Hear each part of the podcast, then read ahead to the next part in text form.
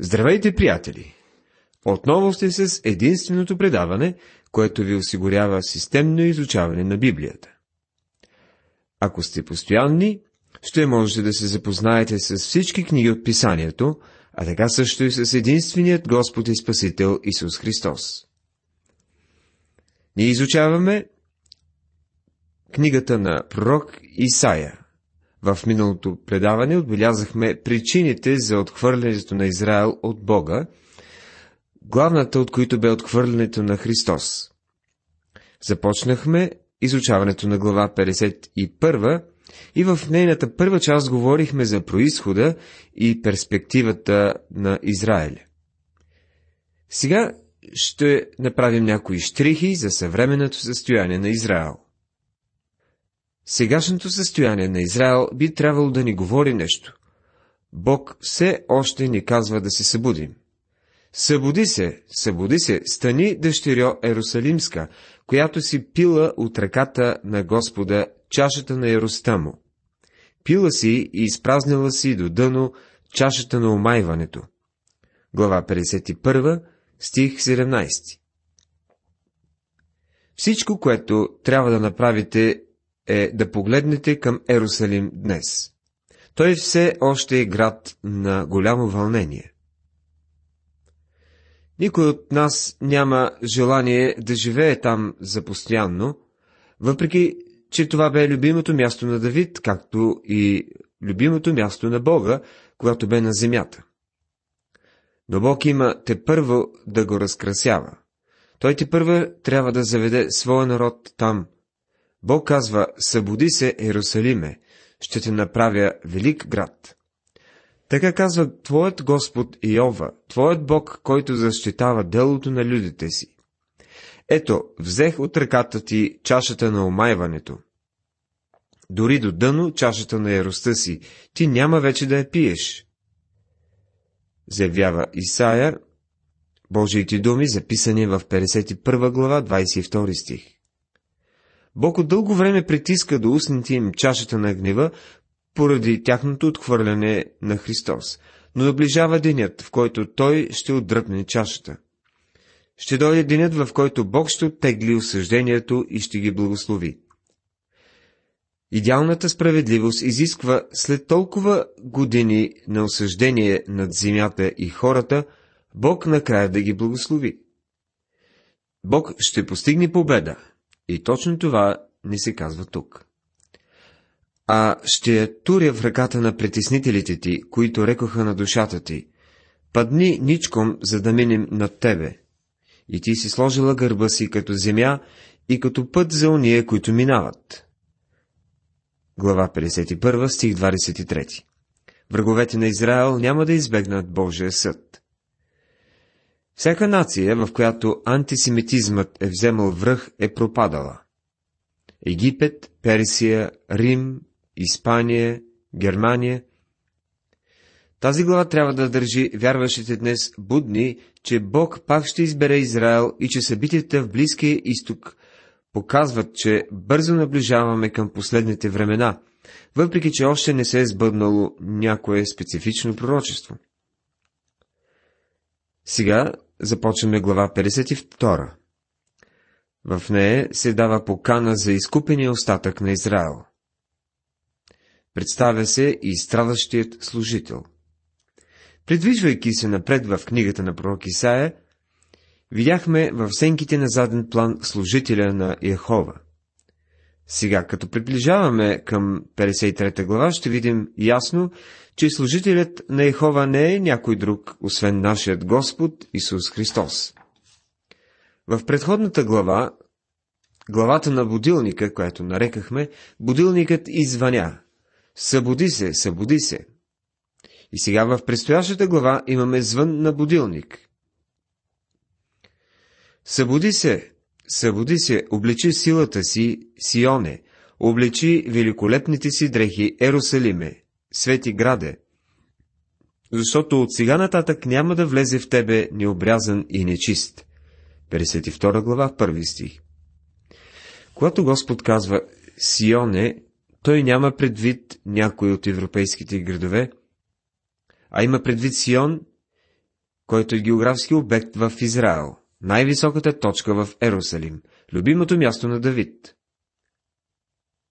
Иерусалим ще бъде благословен и повече няма да бъде непривлекателно място.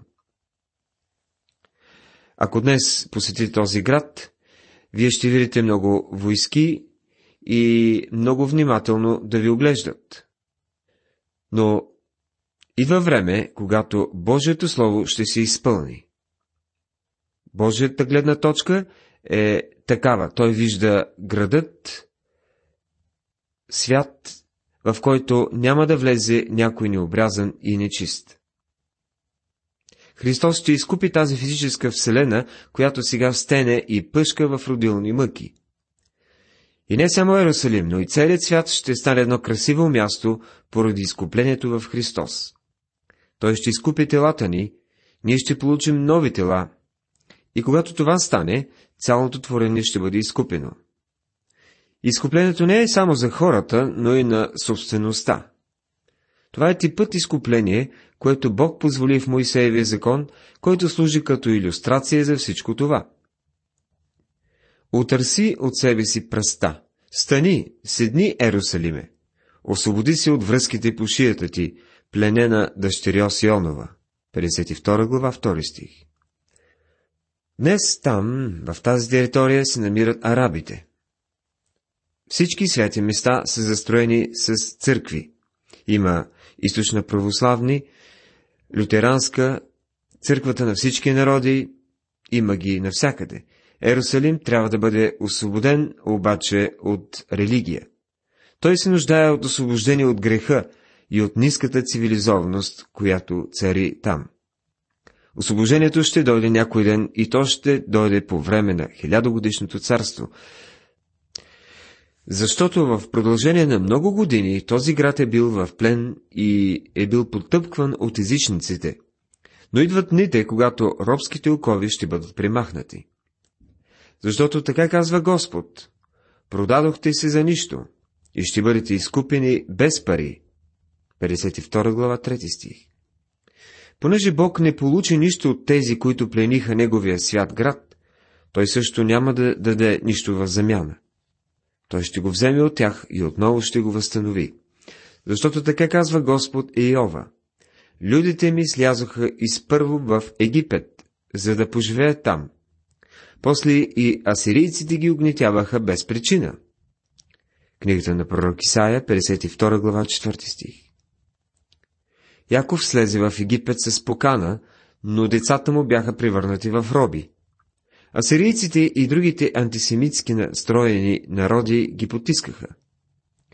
Краят на това ще настъпи, когато започне милениума. Сега, проче, що да правя тук, казва Господ, тъй като людите ми се взеха за нищо. Владеещите на тях вият, казва Господ, и името ми непрестанно се хули всеки ден. петдесет и втора глава, пети стих. Бог не получи нищо през годините на отхвърляне на своя народ. И ето защо той казва: затова людите ми ще познаят моето име, затова ще познаят в оня ден, че аз съм, който говоря. Ето аз. Глава петдесет и втора, стих шести. Когато Господ беше тук преди две хиляди години, те не го познаха. Те не разбраха за денят на неговото идване. Те ще го познаят, когато той дойде отново, а той ще каже: ето, аз съм. Светът днес е отхвърлил Христос, той не го познава. Един ден Христос ще каже на отхвърлящия го свят: ето ме, и тогава ще бъде твърде, твърде късно за множествата, които са го отхвърляли, за да се обърнат към него. Сега се казва нещо и за царската институция в Израил. Възкликнете, запейте заедно, запустели Ерусалимски места.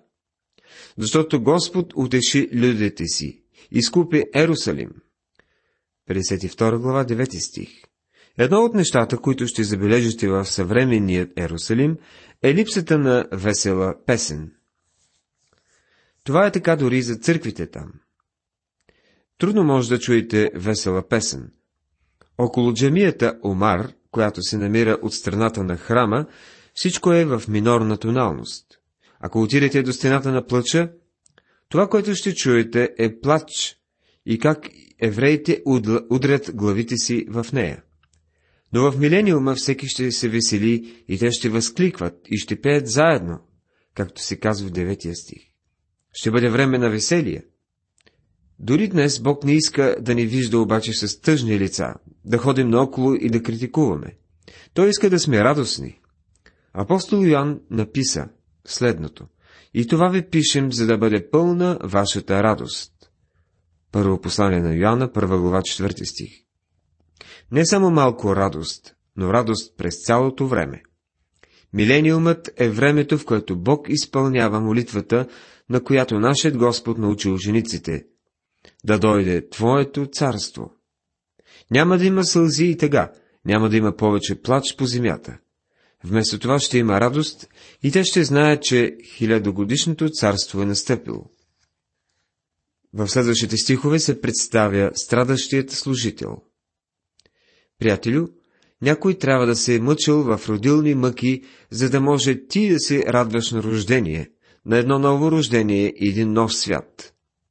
Ето защо тук имаме страданието на служителя.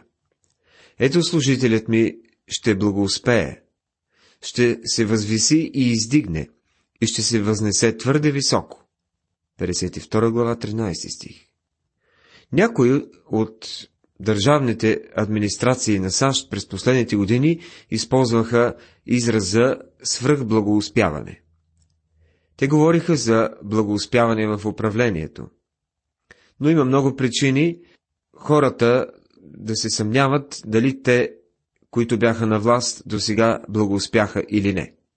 Ако питаме демократите, те ще кажат, че републиканците не са успяли или напротив. Ако сте си мислили, че републиканците благоуспяват, трябва да попитате за това демократите. Съвременният човек обаче не благоуспява, но когато дойде Господ Исус Христос, той ще благоуспее. Това е представено тук. Казва се така: ще се възвиси и издигне, и ще се възнесе твърде високо. Павел, пишейки до вярващите филипяни, казва: затова и Бог го превъзвиши и му подари името, което е над всяко друго име, така щото в Исусовото име да се поклони всяко коляно от небесните и земните и подземните същества, и всеки език да изповяда, че Исус Христос е Господ, за слава на Бога Отца. Сега виждаме страдащия служител. Както мнозина се чудиха на тебе, толкова бе погрозняло лицето му, повече от лицето на кой да е бил човек, и образът му от образа на кой да е от човешките синове. Глава петдесет и втора, стих четиринайсети. Това е картина на разпъването на Христос и това изречение ни подготвя за петдесет и трета глава. Трябва да бъдем внимателни, защото да се облягаме на страданията на Христос на кръста не винаги означава правоверност. Понякога е израз на грубост. Когато е настанал мрак и хората повече не може ли да направят нищо, Божият син е работил на кръста. Именно в тези три часа тъмнина кръстът се превърна в олтар и човешкият син в Божий агнец е платил за греховете на света. След тези три часа мрак тълпата трябва да е била слисана, когато светлина пронизала кръста. Той дори не приличал на човек, само едно кърваво треперещо чове... парче човешка плът. Това било неопи... неописуемо. В следващата глава се казва, че нямаше красота да го, да го желаем. Поради тази причина Бог обгърна кръста с мантия от тъмнина. Там нямаше нищо, с което да се задоволи нездравото човешко любопитство. Толкова бе погрозняло лицето му, повече от лицето на кой да бил човек, казва Исаия. Смятам, че лицето на Господ Исус бе обезобразено повече от лицето на кой да е бил човек, което значи, че трябва да е бил обезобразен повече от този футболен съдия, който наскоро съобщиха, че е бил пребит много жестоко. Господ Исус е бил само къс, трепереща плът. Това понесе нашият Господ на кръста. Така той ще удиви много народи, царете ще затворят устата си пред него, защото ще видят онова, за което не им се е говорило, и ще разберат това, което не са чули. петдесет и втора глава, петнайсети стих. Този израз, така той ще удиви много народи, означава, че неговата смърт ще стресне много хора, когато те я разберат правилно. Смъртта на Христос никога не трябва да става нещо обикновено за някого. Неговата смърт беше различна. Ние не я представяме правилно, докато тя не стресне хората. Това ни подготвя за дълбоката тайнственост на следващата чудесна глава. В нея, петдесет и трета глава, се описва страданието на Спасителя и удовлетворението на Спасителя. Онези, които са запознати с Божието Слово, осъзнават, че петдесет и трета глава на Исаия и двайсет и втори псалом описват най-живо разпъването на Христос и много повече от който да е друг отказ в Библията. Това може би да ще изненада онези, които са свикнали да мислят, че само четирите Евангелия описват тъжният епизод на ужасната смърт на Божия Син. Ако изучите внимателно Евангелията, ще откриете, че там с почтително въздържание са записани само няколко събития, свързани с разпятието. Святия Дух е обгърнал кръста с булно мълчание и никой от зловещите детайли не е завен на любопитната тълпа, за да не може да зяпа със злобен поглед. За бруталната тълпа, която го уби, се казва, че седнаха и го гледаха. А на вас и на мен не е позволено да се присъединим към тази тълпа. Дори и те не виждаха всичко, защото Бог обгърна агонията на сина си с мантията на мрака. Някои сензационни говорители си спечелват лоша слава, като рисуват живописни слова и най-малки детайли на това, което си мисля, че се е случило с разпятието на Христос. Изкуството ни дава представа за неговата смърт в ужасна светлина. Никога, може би, ние с вас няма да знаем степента на неговите страдания, дори и във вечността. Бог не искаше да узнаваме това, което ни ни е необходимо да знаем. Той не желаеше да третираме нещо толкова свято, като банално. Ние трябва непрекъснато да си напомняме за опасността да бъдем фамилиарни със святите неща. седемстотин години преди да се роди Христос, Исаия ни открива нещо за неговите страдания, което няма да намерим никъде другаде. Ние трябва да си отговорим на един въпрос, който някои, макар и колебливо, си задават, а именно: откъде да знаем, че Исаия е написал точно това за Христос? Все пак Исаия го написал седемстотин години преди рождението на Христос. Да, това е същият въпрос, който етиопецът скопец зададе на Филип, когато той се качи да пътува с него в пустинята. Етиопецът отиваше в... си отиваше от Иерусалим в родината си и четеше петдесет и трета глава на Исаия. Казано ни е дори мястото, до което беше стигнал.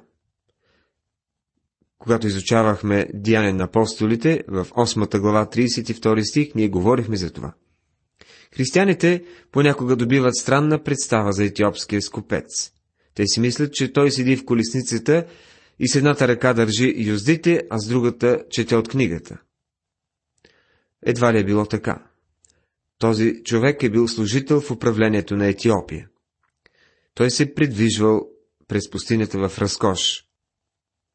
Той имал слуги, които са му слугували и са го пазили от сянка. Докато етиопът четеш, етиопицът четеше, той попитал Филип: кажи ми, моля ти се, за кого казва това пророкът, за себе си или за някой друг? Как можем да бъдем сигурни, че Исаия е имал предвид Господ Исус Христос в петдесет и трета глава? Ето, слушайте Филип. Той ще отговори на въпроса на етиопеца, както и на нашия въпрос. А Филип отвори уста и като почна от това писание, благовести му Исуса. Деяния на апостолите, осма глава, трийсет и пети стих. Така също и Христос цитира от петдесет и трета глава на Исаия, което е записано в дванадесета глава на Евангелието на Йоанна, тридесет и осми стих. И той го отнесе към себе си. Апостол Павел цитира тази глава в послание към римляните, десета глава, шестнадесети стих, във връзка с благовестието на Христос.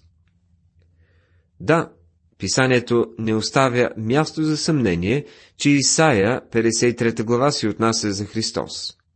Нещо повече, това е снимка на Христос на кръста, докато той умираше на него. Ще откриете, че тези две теми, страданието и удовлетворението в петдесет и трета глава, са взаимно свързани. Страданието винаги предхожда удовлетворението. Твърде много хора искат да изминат краткият път до щастието, като се опитват да избягнат всички трудни изпитания в живота. Това не е начинът, по който действа Бог. Няма кратък път. Дори и Бог не мина по краткия път. Той можеше да си спести кръста и направо да приеме короната. Това беше предложението на Сатана. Обаче винаги преди удовлетворението има страдание. Изглежда, това е начинът, по който Бог работи. Тъй като това е неговият метод, то той е възможно най-добрия. Може би, приятели, днес се намираш в сянката на живота.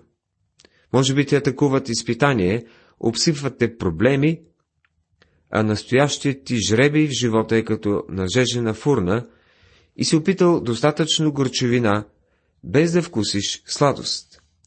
Ако това е твоят случай, нека да окоръжа сърцето ти и да укрепи вярата ти, като кажа, че ти си на същият път, на който беше и Бог, и че ако вървиш с него по този път, накрая той ще те доведе до светлина. Вечер може да влезе плач да пренощува, а на сутринта и да радост, казва псалмопевеца в тридесети псалом, пети стих. Уважаеми приятели, завършихме нашето изучаване. В това предаване размишлявахме за страдащият служител и поканата към изкупения остатък на Израил. В следващото предаване ще се занимаваме с великата петдесет и трета глава от книгата на пророк Исаия. Бог да ви благослови!